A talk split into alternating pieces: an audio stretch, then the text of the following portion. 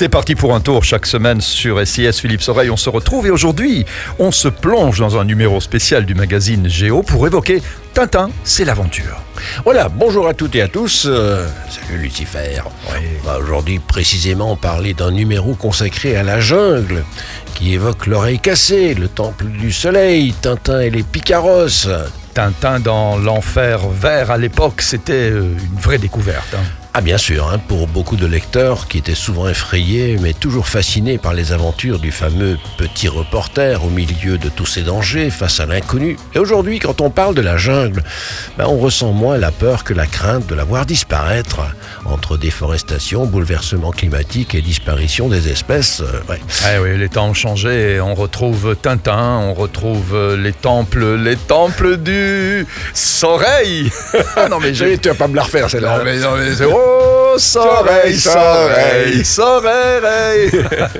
eh oui, je sais, je sais. C'est comme ça, hein, c'est quand on devient sénile, il n'y a plus rien qui nous arrête. hein. Bah, sur SIS, il n'y a pas grand-chose qui arrête euh, qui que ce non, soit. c'est non vrai, plus, hein. c'est vrai. Alors, Je veux dire, on est tombé dedans comme euh, Obélix. hein. Je veux dire, on n'a pas besoin de reprendre de la potion magique. euh, on est euh, dans la potion magique Voilà. depuis toujours. Depuis toujours, on est tombé dedans. Exactement. On se retrouve, restez avec nous. C'est parti pour un tour, Philippe Soreille. Et donc, euh, on est parti pour un tour avec Tintin et Philippe Soreille au milieu de la jungle. Oui, enfin c'est Tintin, hein, je vous rassure. hein. Qu'est-ce que j'aurais tout de même aimé être Tintin dans ma jeunesse, voyager, me rendre utile, déjouer les complots, faire justice et même affronter la jungle, ses dangers, ses mystères, sa survie. Les populations autrefois euh, préservées, aujourd'hui euh, tellement fragilisées. Ah, c'est vrai que si j'avais eu le cran, je m'y serais enfoncé comme Tintin, mais aussi comme tant d'ethnologues, d'aventuriers qui ont ramené des images, des récits, des sensations fortes et des enseignements. En fait, c'est vrai, tu as bourlingué partout, euh, mais, mais t'as jamais mis les pieds dans, dans la jungle? Alors, je m'y suis enfoncé un peu. Voilà, en Guyane française, pas très très loin. hein. On est resté plutôt près des côtes pour filmer les ibis rouges, ce sont des oiseaux emblématiques là-bas, dans la mangrove, la ponte des tortues luttes, hein, ces fameuses grosses tortues comme ça sur une plage mythique à la frontière avec le Suriname.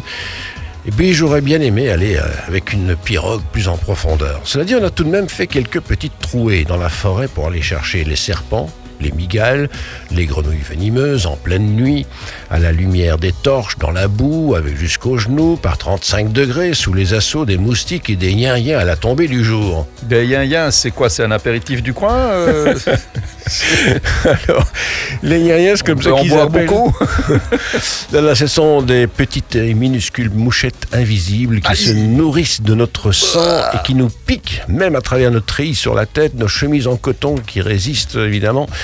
Des mouches piquantes, effectivement. Alors, on allait aussi pour attirer les papillons et les filmer. Là, on a rendu un drap blanc en pleine nuit, éclairé à la torche. Je te raconte pas l'assaut des moustiques. Bon, allez, on revient à Tintin quand même. Ouais, moi, j'ai jamais été euh, comme, comme je, je suis sûr que moi et la jungle, c'est vraiment euh, ah, alors impossible, incompatible. On a reproché à Tintin de ne pas avoir euh, suffisamment mis l'accent, euh, par exemple, en effet, sur la déforestation et, et de la fragilité des populations. Aujourd'hui, on lui en veut beaucoup à Tintin. hein. C'est vrai qu'à l'époque où Hergé a inventé toutes ces histoires, c'était dans les années 30. Bah hein, tout même, il faut se remettre dans l'époque. On savait vaguement que l'Amazonie était très fragile.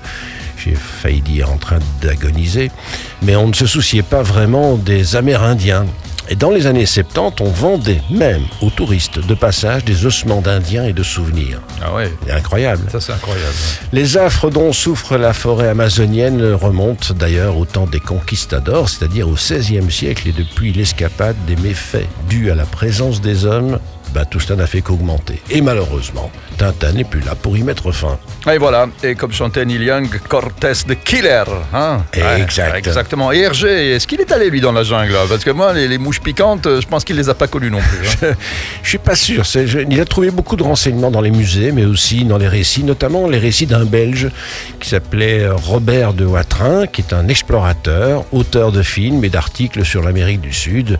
C'est donc ainsi qu'il a imaginé ces histoires et notamment cette fameuse tribu qu'il a inventée qui s'appelle les Arumbaya. Ouais, tout ça est fort poétique. hein. Après, évidemment, aujourd'hui, euh, la poésie fait place à une situation un petit peu dramatique, Philippe Soret, dont il faut euh, prendre euh, Voilà. conscience. Alors je vous recommande vraiment la lecture de ces hum, numéros spéciaux. Tintin, c'est l'aventure.